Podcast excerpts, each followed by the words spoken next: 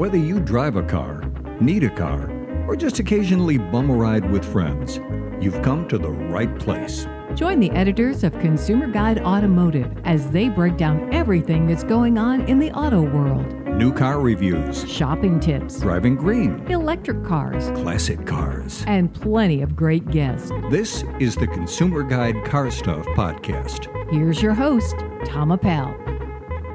All right, I am Tom Appel, and this is episode 101 of the Consumer Guide Car Stuff Podcast. Thanks for joining us today. Hey, when you get a chance, please check us out at consumerguide.com. While you're there, check out our Best Buy picks. This list is an excellent starting place if you're looking for a new car or truck. You also want to check out our blog for complete reviews of all the vehicles we're driving here at Consumer Guide and a bunch of other fun stuff. And you can catch up on back episodes of the podcast right there on our homepage. All right, let's see who's online with us today. She is the managing editor of Pickup Truck Plus SUV Talk, and her freelance work can be found all over the internet. Hello, Jill Ciminillo. Hello, Tom Appel. How are you? I am doing very well. I just lost my notes. This is weird. I'm going noteless. This is weird. Oh, oh, that, be prepared for a bumpy ride. If you don't have notes, this is not going to end well. uh, no, you know what I did? I left in notes from last week. Ah, okay. So if I seem confused, That's totally normal. if I seem more confused, Okay, got it. Jill, Yeah. guess what I did yesterday? And that's yesterday, uh, Wednesday. Uh, I don't. I don't have to guess. I know exactly what you did, but Yeah. I figure I would let you tell the story anyway. Yeah, I was in WCPT studios for the first time in like two years. Yeah, we haven't we haven't been there um, since what mm, March of 2020. So I was I was a guest on Driving It Home with Patty Vasquez, which is a new show. It airs at 5 p.m. on Awesome. WCPT, that's Chicago time. But Patty has invited me back uh, the last Wednesday of every month, so people will want to stream that live or listen on WCPT. And are you there for the whole episode, or how does that work? I'll be on roughly at 5:30. Okay. No one So- wants to give a car guy an hour. Hey, wait, but you'll give two car guys and a girl an hour? I'm just going to put that out there. is, this is our own show. Oh, okay, got it. No one gives a car guy an hour. So she All gives you two minutes at 5.30? Got it. half an hour. I get a Okay. full half hour. Okay. All right. All right. He's a senior editor here at Consumer Guide, and he's just back from a three county cheese tasting tour of northern Wisconsin. Welcome, Damon Bell. Uh, so, so Patty invited you back, huh? Against all odds. What, what did you bribe her with is my question. Did you bring Donuts. donuts? I did. That, now the truth comes the truth out. comes out. hmm such a such an important uh, bargaining tool. The donuts. Yes. Which we haven't had since we were in studio, I'm going to point out. Yeah, maybe that's why I'm cranky these days. No donut. Donut deficiency. Yeah. You know why I'm cranky? Donuts have gone up in price like 30%. Yeah, everything's gone up in price. Yeah, but 30%, donuts. It seems. Yeah. These are a staple. People need donuts. Hmm. Do they really though? Yes. Yes, I think they do. Clearly. All right. Hey, Damon, I, I was having outpatient surgery during practice today. What's oh. coming up on the show? Got a great show today, and I'm really looking forward to talking to our guest. We've got John McElroy on the show. John is Yeah. the president of the Autoline series of shows. Uh, they do webcasts. Actually, they have a handful of them now. There's Autoline Daily, which is a great kind of bite size overview of, of auto industry stories that, as its title suggests, happens on a daily basis. I They've never got- missed that show. it's it's an awesome way to to quickly keep abreast of what's going on in the auto world.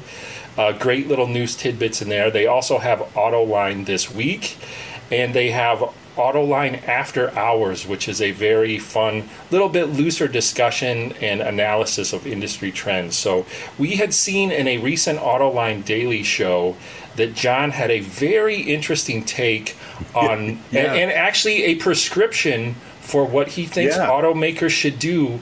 It's crazy to to grapple with this, but we are, as John put it in the his segment, we are entering the sunset of the internal combustion engine. I mean, all signs are pointing to the fact that we're moving to EVs, uh, one way or the other, in one speed or another, and the end is in sight for at least mass production of internal combustion engines.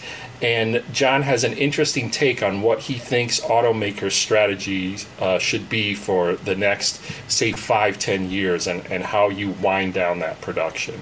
So that'll be a fun conversation. But first, in this first segment, I'm just going to throw out a couple words here uh, wilderness, Uh-huh. ti- timberline, uh, trail sport. What, what what do those make you think of? Increased profit margins. Yeah, there you go. There you go. Those are all recent.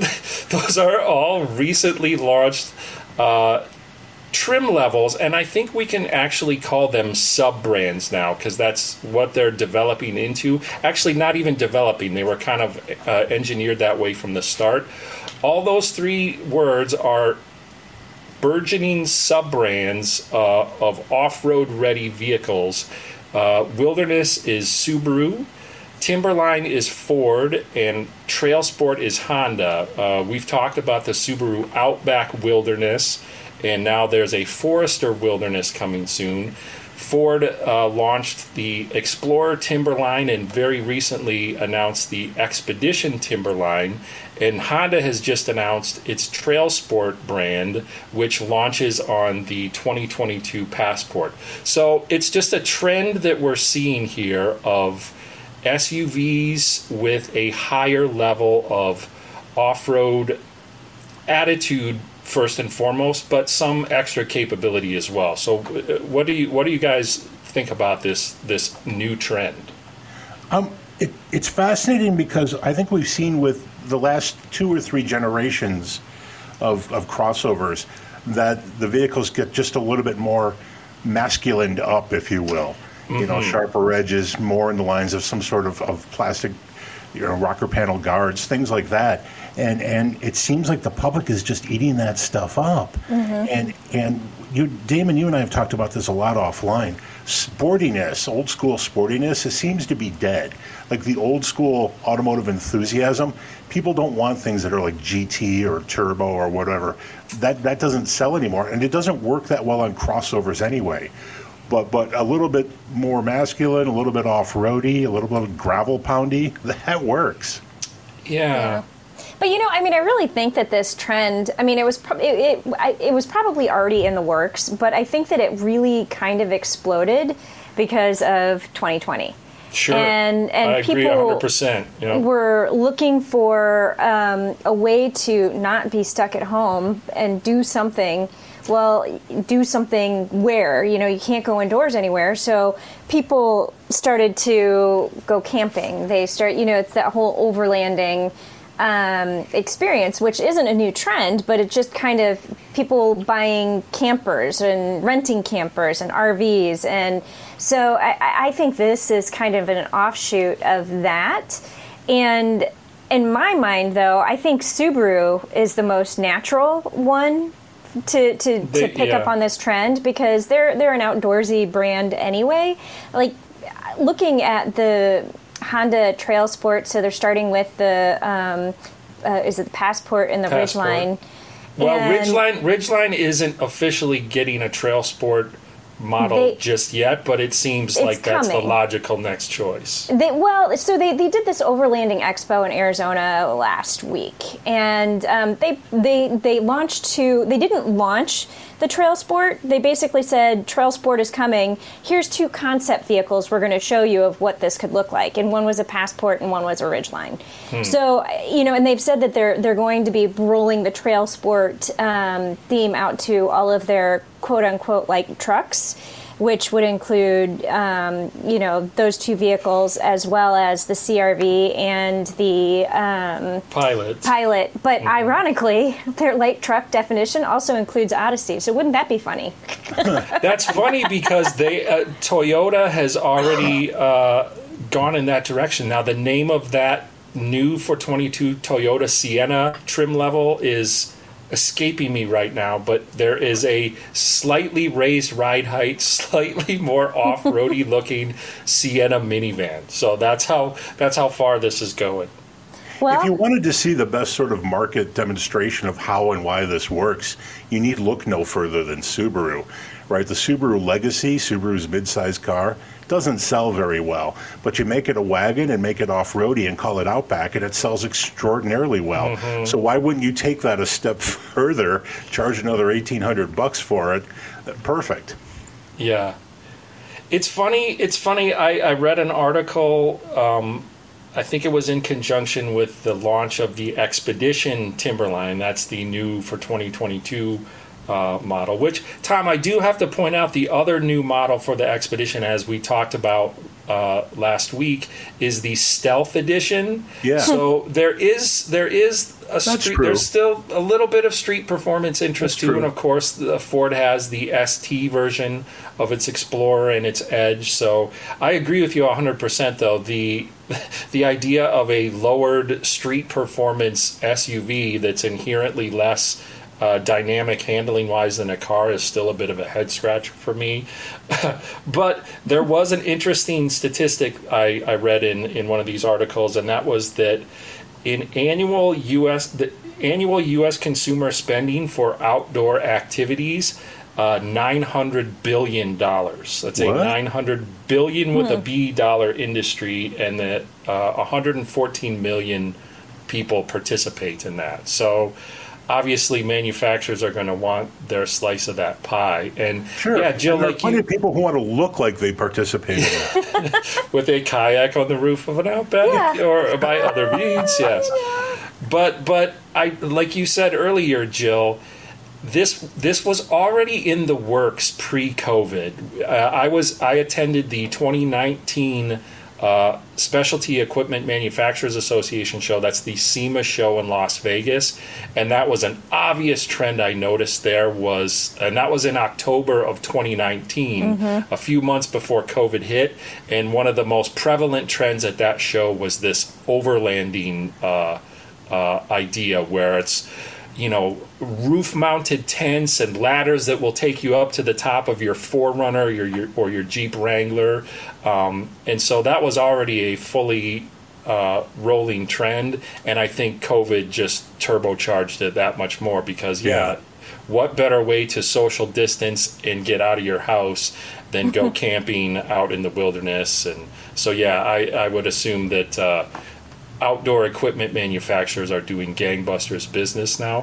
One thing I was noticing in this latest batch of off-roady SUVs, do you remember the Ford Expl like what Tom, what is the first SUV that was really a sales dynamo that that was like got the trend started in a big way? well, the first family friendly was the 91 Explorer. Yes. But before What- that, there was the Cherokee, but that was kind of special purpose. I'm thinking specifically about the Explorer and what was the must have trim level of those early 90s Explorers. Oh, heck, Eddie Bauer. Exactly. and what when's the last time you've heard Eddie Bauer talked about? Mm. I, I- no, I don't know. They used to have a big store on Michigan Avenue. I don't think they do anymore. Yeah. It's just it's, it's curious to me that Yeah. in the past and I, I feel like there were other marketing team ups between automakers and outdoor gear purveyors. like North Face. I feel like North Face was one. North Yeah. Face worked with Chevy for a while, and LL Bean worked with Subaru for a while. Right. Right.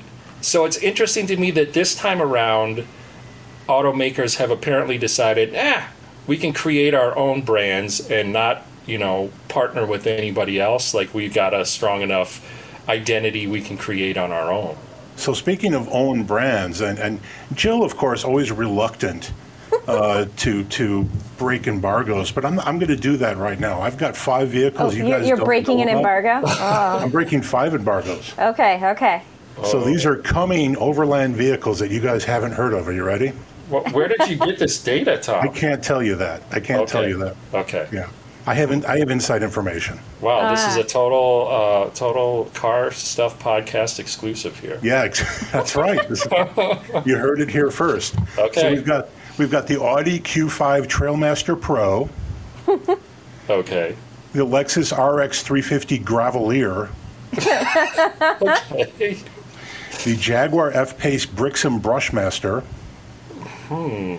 Bricks Okay. and Brushmaster. Brushmaster, yeah. Okay. The Lincoln Corsair Towpath Warrior. and the Buick Enclave Cacti. Cacti. Oh. So I those wanna all see due the- soon. I, I just want to say, in case anybody doesn't have a sense of humor out there, we're kidding. No, no. What are we? Fair, fair. Uh, but I would hate for anybody to think we're actually breaking an embargo. I am paranoid about that. Oh, There'll be cease and desist letters. I want to see the uh, the logo designs for the cacti. And Yeah. what was what was the second one, Tom?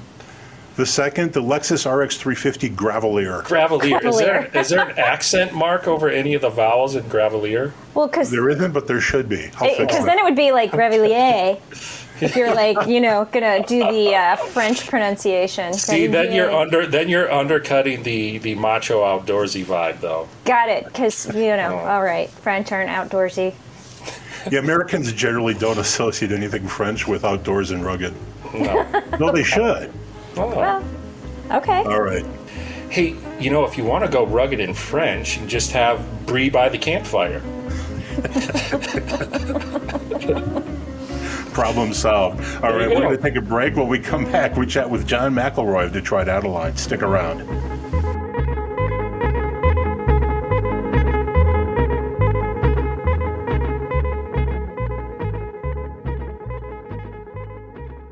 Hey, it's Tom. Did you know that with Electrify America's vast electric vehicle charging network, you can now drive your EV from coast to coast? And with their ultra fast charging stations, you'll get back on the road even faster. With more than 650 convenient locations nationwide, just pick your destination and hit the road. Visit electrifyamerica.com and see how Electrify America is bringing freedom to EV drivers. That's electrifyamerica.com. Welcome back to the Consumer Guide Car Stuff Podcast. All right, we're back. This is the Consumer Guide Car Stuff Podcast, and I am Tom Appel, and I'm delighted that you're sticking around with us today. Hey, this is the part of the show when I strongly suggest you follow me on Twitter. I am Car Guy Tom. That is car underscore guy underscore Tom on Twitter. I promise to entertain. All right, our guest today is one of the most respected voices in the auto industry. He is the creative force behind several excellent news productions, and his Autoline This Week program has earned him an Emmy Award.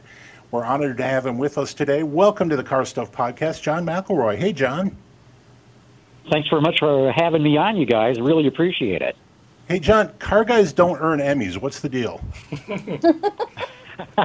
Well, you know, we do a television program called Autoline This Week. It's we bring on top level executives in the industry, talk about uh, what's going on from the forty thousand foot level. And uh, if you do a TV show, you can apply for an Emmy, and we managed to snag one. So thanks for bringing that up. No, it's an honor to have an Emmy Award winner on the program. Um, I watch your daily show, or actually, I listen to your daily show every day, and that's how I stay informed. And it was actually on your daily show that uh, you had a you had a Detroit Autoline insight, an Autoline insight that I thought was absolutely fascinating. Um, you guys have been talking an awful lot about the move of the industry to EVs, which of course is the big news. But your insight had to do with how this was all going to happen. And, and, and I'd like you to tell us a little bit about that. How is it that manufacturers are going to wrap up ICE production? Because I think that your prediction slash uh, prescription was brilliant. Well, well, thanks for that, Tom. And you know, here's how it goes. Essentially, you know, so many countries around the world are banning the internal combustion engine. I think Right. Norway is the first, starting in 2025. That doesn't mean that they're going to send the cops out to confiscate your car if you've got one with a piston engine. what it means is that automakers will no longer be able to sell new cars with ICEs in them. Then there's a bunch of other countries that come in around 2030 and a bunch more after 2035. And then there's brands like Volvo and Jaguar and Cadillac who are all going to go fully electric this decade. Well, as I started to look out, it's like, well, what do you do with all your manufacturing plants making engines and the transmissions that go along with them? I mean, they're going to have to wind those down at some point. Yeah. And so my idea was, why doesn't GM and Ford and the Chrysler Group, uh, part of Stellantis, get together and spin off those operations into one standalone company? Because, you know, they all make engines that are within a fraction of a millimeter in size. I mean, they all make, you know, like a 1.6 liter turbo and a 2 liter naturally aspirated and a 3.5 liter V6 and so on and so forth. They're almost the same size. They make about the same power. They get about the same kind of fuel economy. And guess what? The vast amount of people who buy new cars in the United States, they don't even know what's under the hood. And frankly, as long as it runs right and delivers what it's supposed to, they really don't care. They know even less about the transmission that they've got in their car. So and now this doesn't apply to enthusiasts. Hardcore enthusiasts, Right. you know, they want their Hellcat engines, they want their Coyote, they want their you know LT ones and twos and the like. So those I would not spin off, but I think you could spin off the rest of them.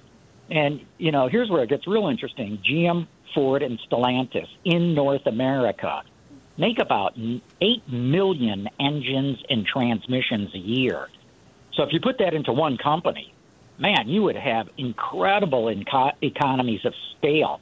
In fact, that company could probably sell engines back to those automakers cheaper than they could make them themselves. And now, at, at some point, that thing's got to wind down. But Sure. still, you know, if the if the Detroit Three spun off their powertrain operations, I think their stock would go through the roof. Wall Street would love the fact that they're taking these legacy investments off their books. They could then take that money and put it into what's growing electric cars, autonomous you know technology, especially connected technology. So anyway, that was my suggestion, and I'm glad you noticed it. One of my favorite parts of that suggestion, because you had elaborated, was that it had to be completely autonomous. Otherwise, makers would argue about which engine was mm-hmm. best It should be the only engine. Oh yeah, absolutely. And you know, when you say autonomous, of course, you mean total standalone company. If Correct. they tried to do this on a collaborative basis, the arguments would go on for years. You know, each claiming, "Well, my engine's the best." No, my engine's the best. No, my transmission's the best, and so on and so forth. You know, we saw this happen. GM and Ford collaborated on building a nine-speed automatic transmission and a Right. they got into a bunch of arguments. They saved a little bit of money, but they really didn't get the kind of synergy that they were looking for. And it's because everybody, you know, it's their baby. They're going to argue that their way is the best. And so that's why I say, yeah, you got to spin it off. It's got to be a totally, completely separate company because they're going to have some very hard nosed decisions to make as to what stays and what goes. Well, so I have a question for you with that. I mean, okay, you stated that you create this standalone company, which that makes sense to me, but you're creating a company that is basically going to die. you know, there- there's an end end life. So how do you convince somebody? I, I'm, you know, I'm wondering if you've given any thought to this. How do you convince somebody to create a company that in 20 years is going to be obsolete? Yeah, no, great question, Jill. So, look, it's going to happen one way or the other. If these operations stay within the car companies, they're going to die. You Right. spin them off, they're going to die. But, you know, there's nothing wrong with a strategy that says, look, the internal combustion engine's not going to disappear in 2035. There's still going to be segments that are going to need them. There's still going to be places in the world, in fact, that are going to want them. But there's nothing wrong with putting together a business strategy that says, look, for the next 20, 25 years, we can make a lot of money. And yes, we know there's a sunset out there, but what's wrong with making a bunch of money in the meantime? And I think you could time this by making sure that you keep people who are probably going to end up at retirement at the uh, around the point where you've got to wind these down. And I think you're going to have a lot of engine engineers and a lot of transmission engineers who would love to ride out their their careers in a company that's really viable that could really make some good money in the meantime. The, th- the the thing that I thought about as I as I listened to your uh, take on this and Tom and I have had this discussion a lot, and it, it breaks my heart to think about this. But Tom asserts that, you know what, uh, di- vehicle dynamics, handling, and stuff like that. Tom, you would agree that you think that that is a diminishing uh, uh, point of interest for consumers yeah. today, right? Yep. And and along with that, the, the the thing that comes to my head when I listen to your take, John, is that if we have this more homogenized uh, powertrain strategy, be it internal combustion engines, if they're uh, really kind of the same under the hood. And I think as we move to EVs, that same thing is happening where there's not a whole lot of difference between the feel of uh, one battery powertrain or another other than the, what you do with it with software. So, John, where do you think that brand differentiation is going to come in then? How are automakers going to make themselves distinctive uh, versus, you know, brand X across the street? We want you to buy the Chevy instead of the Ford. Is it all going to be software interface, styling? Like, how do you differentiate your vehicles when underneath they are becoming more and more homogenous? Yeah, no, uh, another good question there. Um, well, look, it's not going to be the same for anybody. You all are enthusiasts. I'm an enthusiast. Mm-hmm. I care about, you know, how the car rides and handles and how you get throttle response and all that kind of stuff. I mean, if I'm at a track with a car, I, I'm in hog heaven. I love it. but you, you all, and I are not like the general public you know, enthusiasts account for being generous here, maybe 10% of new car sales. The other 90% really don't care. And so, what's going to distinguish brands increasingly in the future is going to be styling. Styling still uh, matters a lot, and it's whole consumer experience. And and you're right, a lot of that's going to be software driven, but it's not just software. It's going to be the kinds of things that automakers can provide to their car owners where they're just surprised and delighted and love that brand. You know, uh, companies like Subaru have cultivated that kind of uh, experience. Tesla, of course, is, is probably leading the charge in that way, and there's others as well. But, you know, whereas if you go back, let's say 30 years ago, it was the car company that could deliver the best fuel economy, the best quality, and that sort of thing. That's all pretty much the same between car companies these days. And so increasingly, it's going to be the way the car looks, the way the car feels, and the kind of experience that it delivers. So, John, I have bored Jill and Damon with a theory that I have. But I'd love to get your take on it. And it's and it's that that it's going to get more and more difficult for manufacturers to sell premium products. And this is my thinking. What what is a base product has changed so much in the last 20 years that there is nothing truly base anymore. And I spent a week recently driving the Hyundai Santa Fe Calligraphy, which to my mind, even though it was just about $40,000, was easily considered a luxury vehicle. It was very refined, it was very quiet, it was very well put together and and I don't know that consumers are as brand loyal or as brand aspirational as they once were. And and my thinking is that it's going to get harder, especially because there are vehicles like this Hyundai. Uh, for luxury manufacturers to make themselves different and different enough to justify huge price differences in the future. Yeah, that, that I, I like your thinking in that regard. But you know, when it comes to luxury, the luxury segment, brand accounts for so much. You know, uh, a brand like uh, Genesis, Chicago, even though they make terrific cars. And if you think back to vehicles like the Volkswagen Phaeton, uh-huh. it was a uh-huh. terrific automobile, mm-hmm. but it cost around seventy thousand dollars. And someone with seventy grand in their pocket, just burning a hole there that they want to buy on something and show people that they've made it, they don't go to a Volkswagen store. They go to Mercedes or BMW or Audi or something like that. And don't don't underestimate the power of snob appeal with a brand.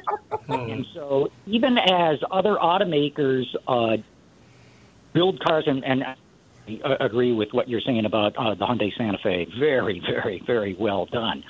But again, luxury buyers are not going to say, you know, I could save some money and buy that Hyundai, which is terrific, or I could get uh, pay a little bit more and I get a BMW, because for people buying the luxury brands, they don't want to drive up to their country club or their golf club and say, you know, look what I just bought here.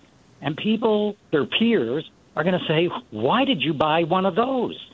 And they don't want to have to explain why they made this purchase. There will be some who do it because they're going to say, this is very logical. I'm getting great, you know, deal for my money. And yeah, I, I could spend more, but I'm not interested in spending more. I'm in, interested in spending frugally or, or intelligently. Well, for most people in the, the luxury segment, being able to lay down their key fob on the table and have that luxury brand showing clearly is part of the purchase process of you know why they went and got that car. So, John, speaking of luxury vehicles, does it make sense to you that it's the luxury makers that are moving first and very quickly into the EV world? They have to. I mean, look, you know, EVs because of the batteries are very expensive right now. And if you try to make a thirty or forty thousand dollar EV, you're not going to make any money on it. You know, it's it's there's uh, it's not a coincidence that the Hummer EV is coming out at what is it, one hundred and twelve thousand dollars or something mm-hmm. like that.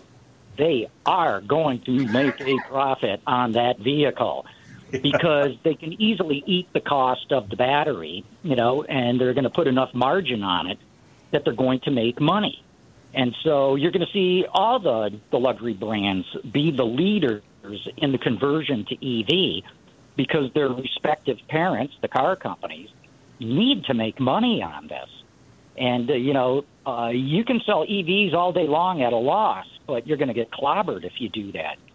So, first, first, get it out in the luxury cars, start to build up some manufacturing scale, work on taking the costs down. And as you get more successful in that, then sure, start coming out with lower priced vehicles. But as you guys know, the, the emphasis right now is on luxury EVs. Yeah. What, what are you most excited to drive? Want to get in the Lucid Air? yeah. uh, yeah. Next week, I'm going to have a crack at getting in the, the Tesla S Plaid. Can't wait to get into that thing. Um, and I just, I got to tell you though, everything that we've been talking about, I was just at the opposite end of the spectrum. I just got out of driving the new Ford Maverick pickup, and I got to mm. tell you, I am smitten by that truck. And you, you know, base version roughly twenty grand. If you get the hybrid, you're going to get roughly forty miles to the gallon. That, I mean, that speaks to me loud and clear, and I think the public's going to love it. Yeah. One, I just wanted to backtrack for a quick uh, second, when you mentioned the Tesla Plaid, that reminded me of a point that I think we should make about these latest EVs. I was listening to a podcast recently with uh, a former editor of Hot Rod magazine, which a bu- with a bunch of old school hot rod guys, and it was hilarious to listen to them grapple with this wave of EVs and their their knee jerk response is to you know oh these they're awful, but that Tesla Plaid can out drag race anything that that out there in ter- uh, not anything, but for a production vehicle, it's faster than all the performance cars out there. So, and as a commuter vehicle, that shift to EVs, performance is going to change, but it's not. It's actually going to be better. These new EVs are faster with no break in the acceleration, instant on torque. So if you're sad about the sunset of internal combustion engines, which there's certainly reasons to be if you're an enthusiast or traditionalist, but the average performance of your daily driver vehicle that's an EV is really only going to improve. Yep, you're absolutely right. I mean, look, I, I love the sound of a V8 engine. There's nothing like it you know, you step on it, and even when you're you're like backing off, especially like you're under a bridge abutment or in a tunnel, oh my god, it sounds so good. EVs will never match that. And I I I know uh, engine builders. I've rebuilt engines myself in the past. You know, it, it's cool to work on. It, it's mechanical. It's it's something you can understand. So I sympathize with them. But I'm also a hardcore enthusiast. I am a motor racing enthusiast. And to me, It's not about how you got the job done. It's about getting the job done. And if you're going to give me a car that's faster than anything else and can lick everything else around me, that's what I'm for. If it happens to be electric, oh well. I want the performance over anything, any kind of argument of how that performance got delivered. Amen. John, we have run out of time. Please remind us about all the Autoline uh, shows that we should know about. Yeah, thanks. I mean, anybody can check out our website, autoline.tv. Um, you can look for us on YouTube as well. We do a daily newscast around 10 minutes long about the latest news in the global automotive industry. We do an, uh, an hour long webcast every Thursday that really looks into the technology and the product uh, called Autoline After Hours. And then we do the TV show, Autoline This Week, which, as I said earlier, is like looking at the industry from the 40,000 foot level and what are the major issues that are affecting it. Well, John, I am better informed because of the products you put together, so I am, I am endlessly grateful. Well, I got to tell you, I, I I really appreciate you know hearing that, and so Dan, Tom, Jill, to y'all. All right. Hope we can have you on again sometime. He is John McElroy with Detroit Autoline. We're going to take a break, and when we come back, it's quiz time. Stick around.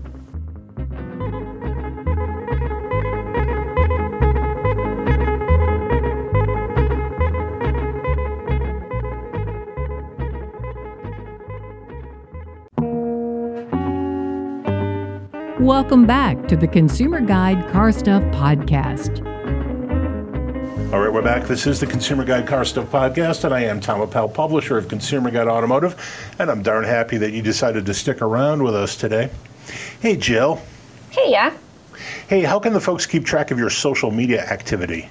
Your copious social media My, activity. copious, copious and prolific.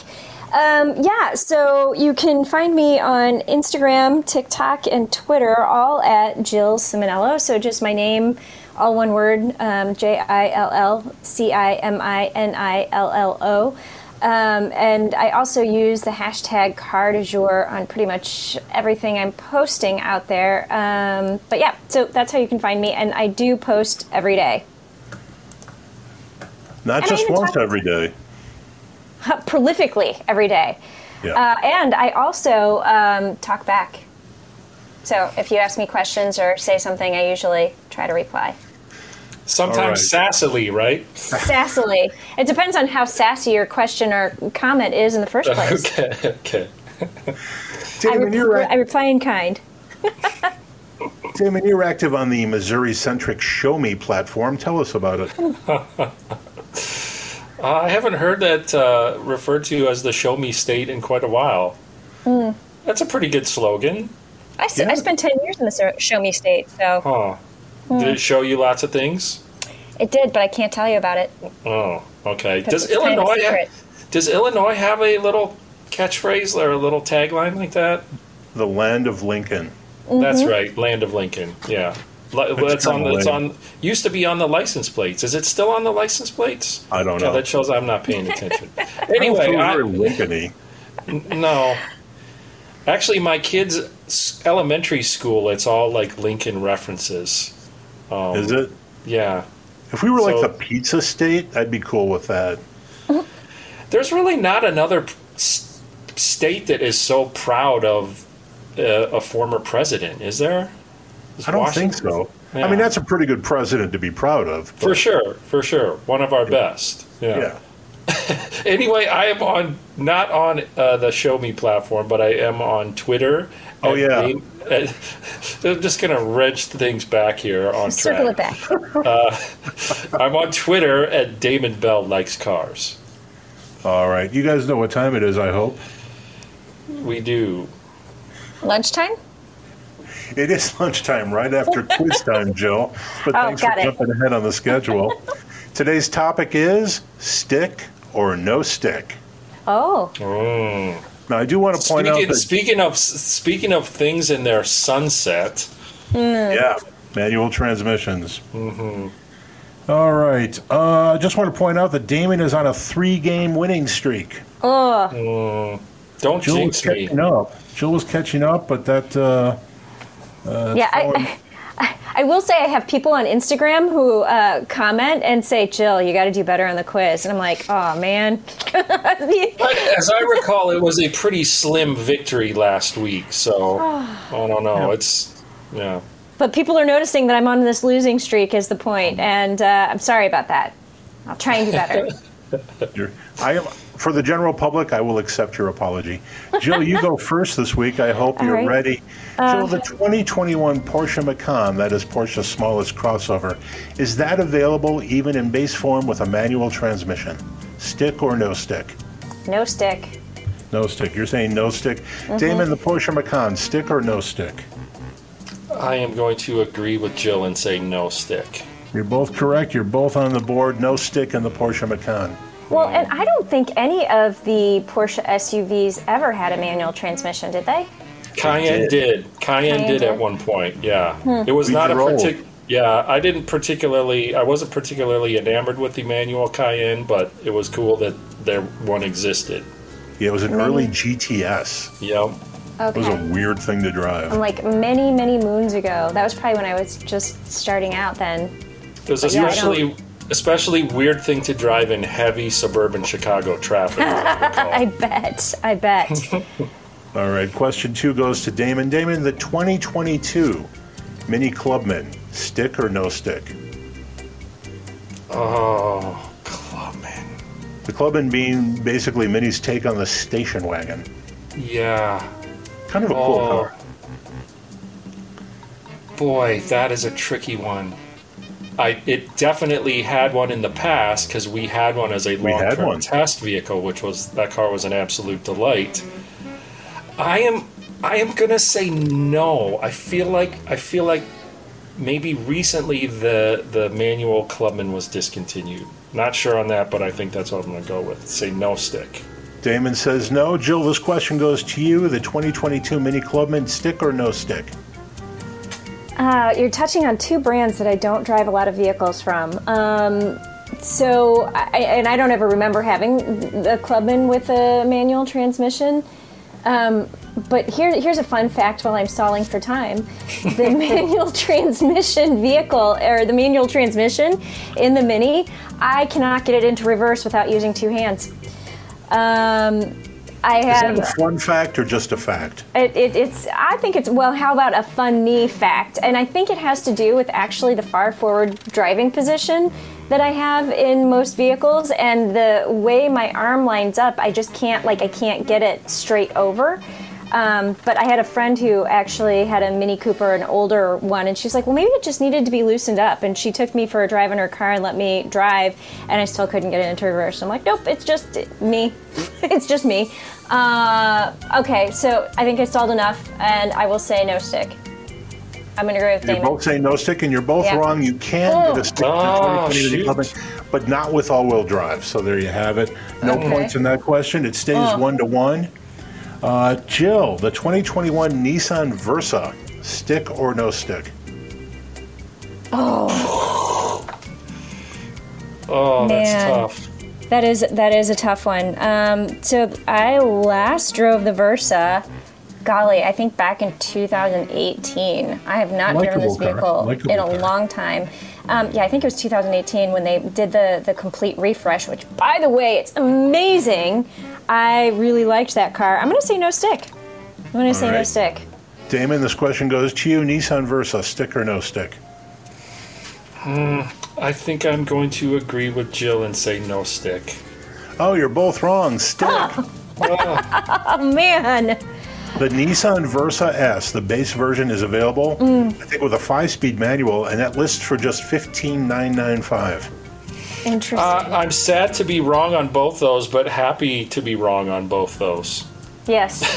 Although, really, with the Versa, I mean, the, the, the days of the economy manual transmission are going away even faster than the actual manual transmission, uh, I think. And uh, they, they, they didn't even give us one to drive because I, I, was on the press preview. No, they I didn't don't even think there was provide one one to drive. You know, Yeah. and they, it's never been in the fleet or anything. So, hmm, okay.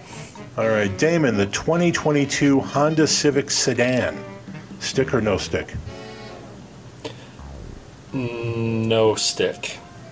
Jill, the 2022 Honda, that's, that's the redesigned Honda Civic, the 2022 Honda Civic sedan, stick or no stick?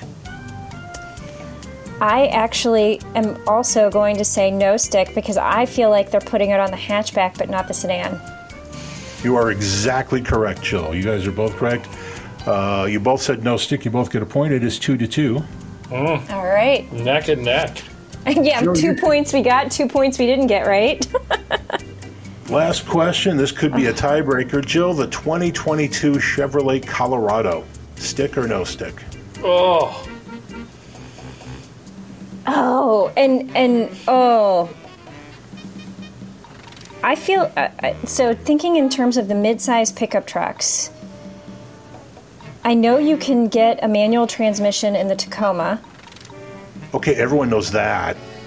You can't get it in the Frontier anymore. They did away with Nope. that. Yeah, two years ago. Um, I I kind of think that the Tacoma might be the only manual transmission midsize pickup out there. Ah, so I'm gonna say Need an no. answer. Need an answer. You're saying no stick? Yeah, Damon, this question goes to you. Chevrolet Colorado, stick, no stick? boy, I am I am at a loss. I'm wondering if if I agree with Jill, then we tie, and then we have to go to the bonus question, right? As Yeah. the tiebreaker. You're both going to be good at the bonus question. which means we're both going to not get it. God, it the Col- I feel like the Colorado did have a manual trans at one point, but I don't know if it still does. I'm gonna uh, I'm gonna agree with Jill. So you're both saying no stick? Yeah. You're both correct. It's tied three to three. There was a there was a stick um, six speed manual available with a 2.5 liter base engine through 2018. 18. Hmm. So that's why that was confusing for you guys. All right, the bonus Okay. question is here.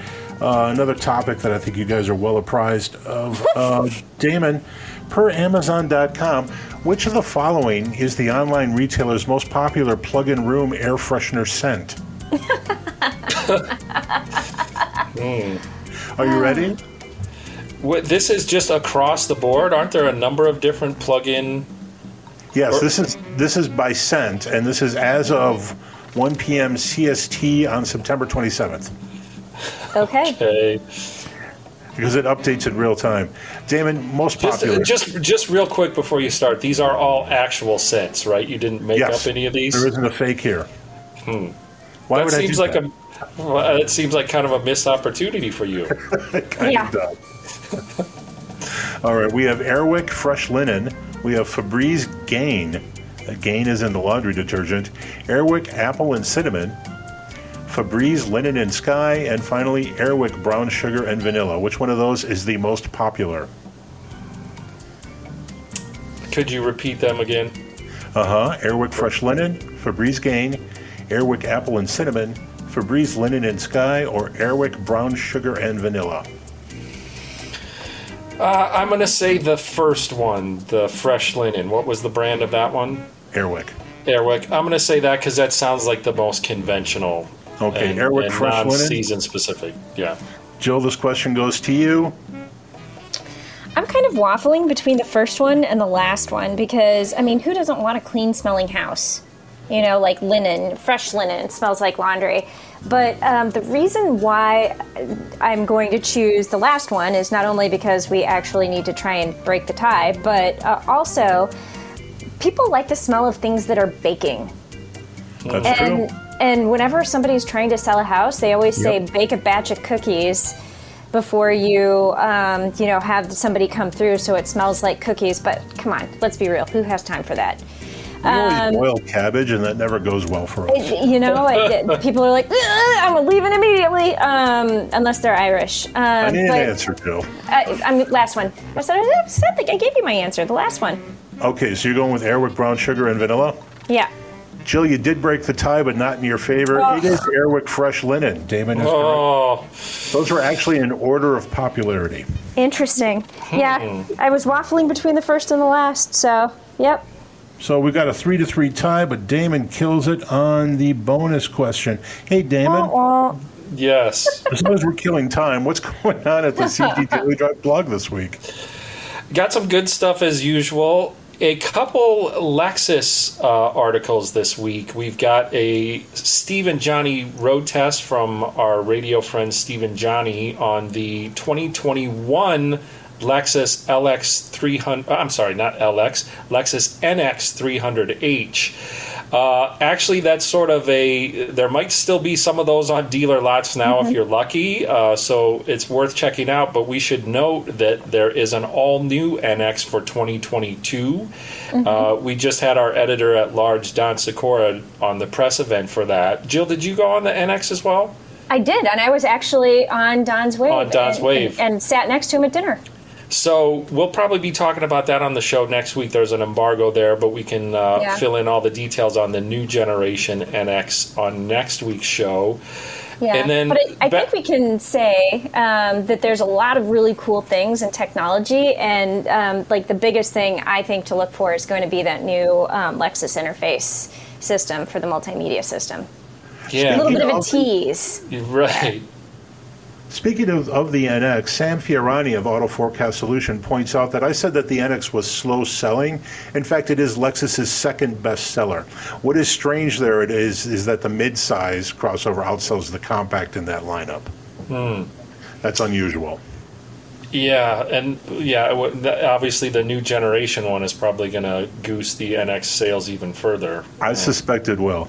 Yeah. Uh, and then also speaking of Lexus, on our blog we've got a test drive gal- gallery of the 2021 Lexus LS 500. Very sexy styling in a full size flagship luxury sedan, and there were some important improvements Lexus made to the LS for 2021. Chief Yes. among those improvements is they now have an actual touchscreen. Uh, so you don't have to use the unloved Lexus console mounted touchpad interface, even though that's still there. Uh, not not a lot of people like that remote touch interface, so it's nice to have touchscreen functionality as well. Uh, and then, speaking of hot performance cars, we've got a quick spin article on the 2021 BMW M4 Competition Coupe. Uh, we talked about the 4 Series coupe we had recently and its extreme front end styling. The M4 has that as well, uh, but super hot rod version of the BMW 4 Series. And then finally, a interesting vintage ad gallery of cars pictured next to oceans. Nostalgic ad gallery there. That's a lot of fun. Hey, guess what we did? Oi, already up against the clock. Yeah, we ran out of time, but I have some good news. Next week, we're going to be talking to our friend Robbie DeGraff of Auto Pacific, and we're going to be chatting about EV startups that look like they're going to make it. So Ooh. people don't want to miss that show. And there's some out there, right? It looks like Rivian's getting some stuff done, and mm-hmm. Lucid's getting some Yeah, stuff Lucid done. around the corner. Yeah. So that's exciting. So big thanks to our guest today, John McElroy of Autoline. Thank you, Jill. Thank you, Damon. Thanks to producer Paul, who is sitting in for Lady B this week, and the good folks here at WCPT AM 820 in Chicago. A big shout out to my friends Steve and Johnny. And, and this is important, if you want to be added to the Car Stuff mailing list, and you absolutely do, drop us a line at carstuff at consumerguide.com. That is carstuff at consumerguide.com. All right, that's the show. Let's talk more about cars again next week.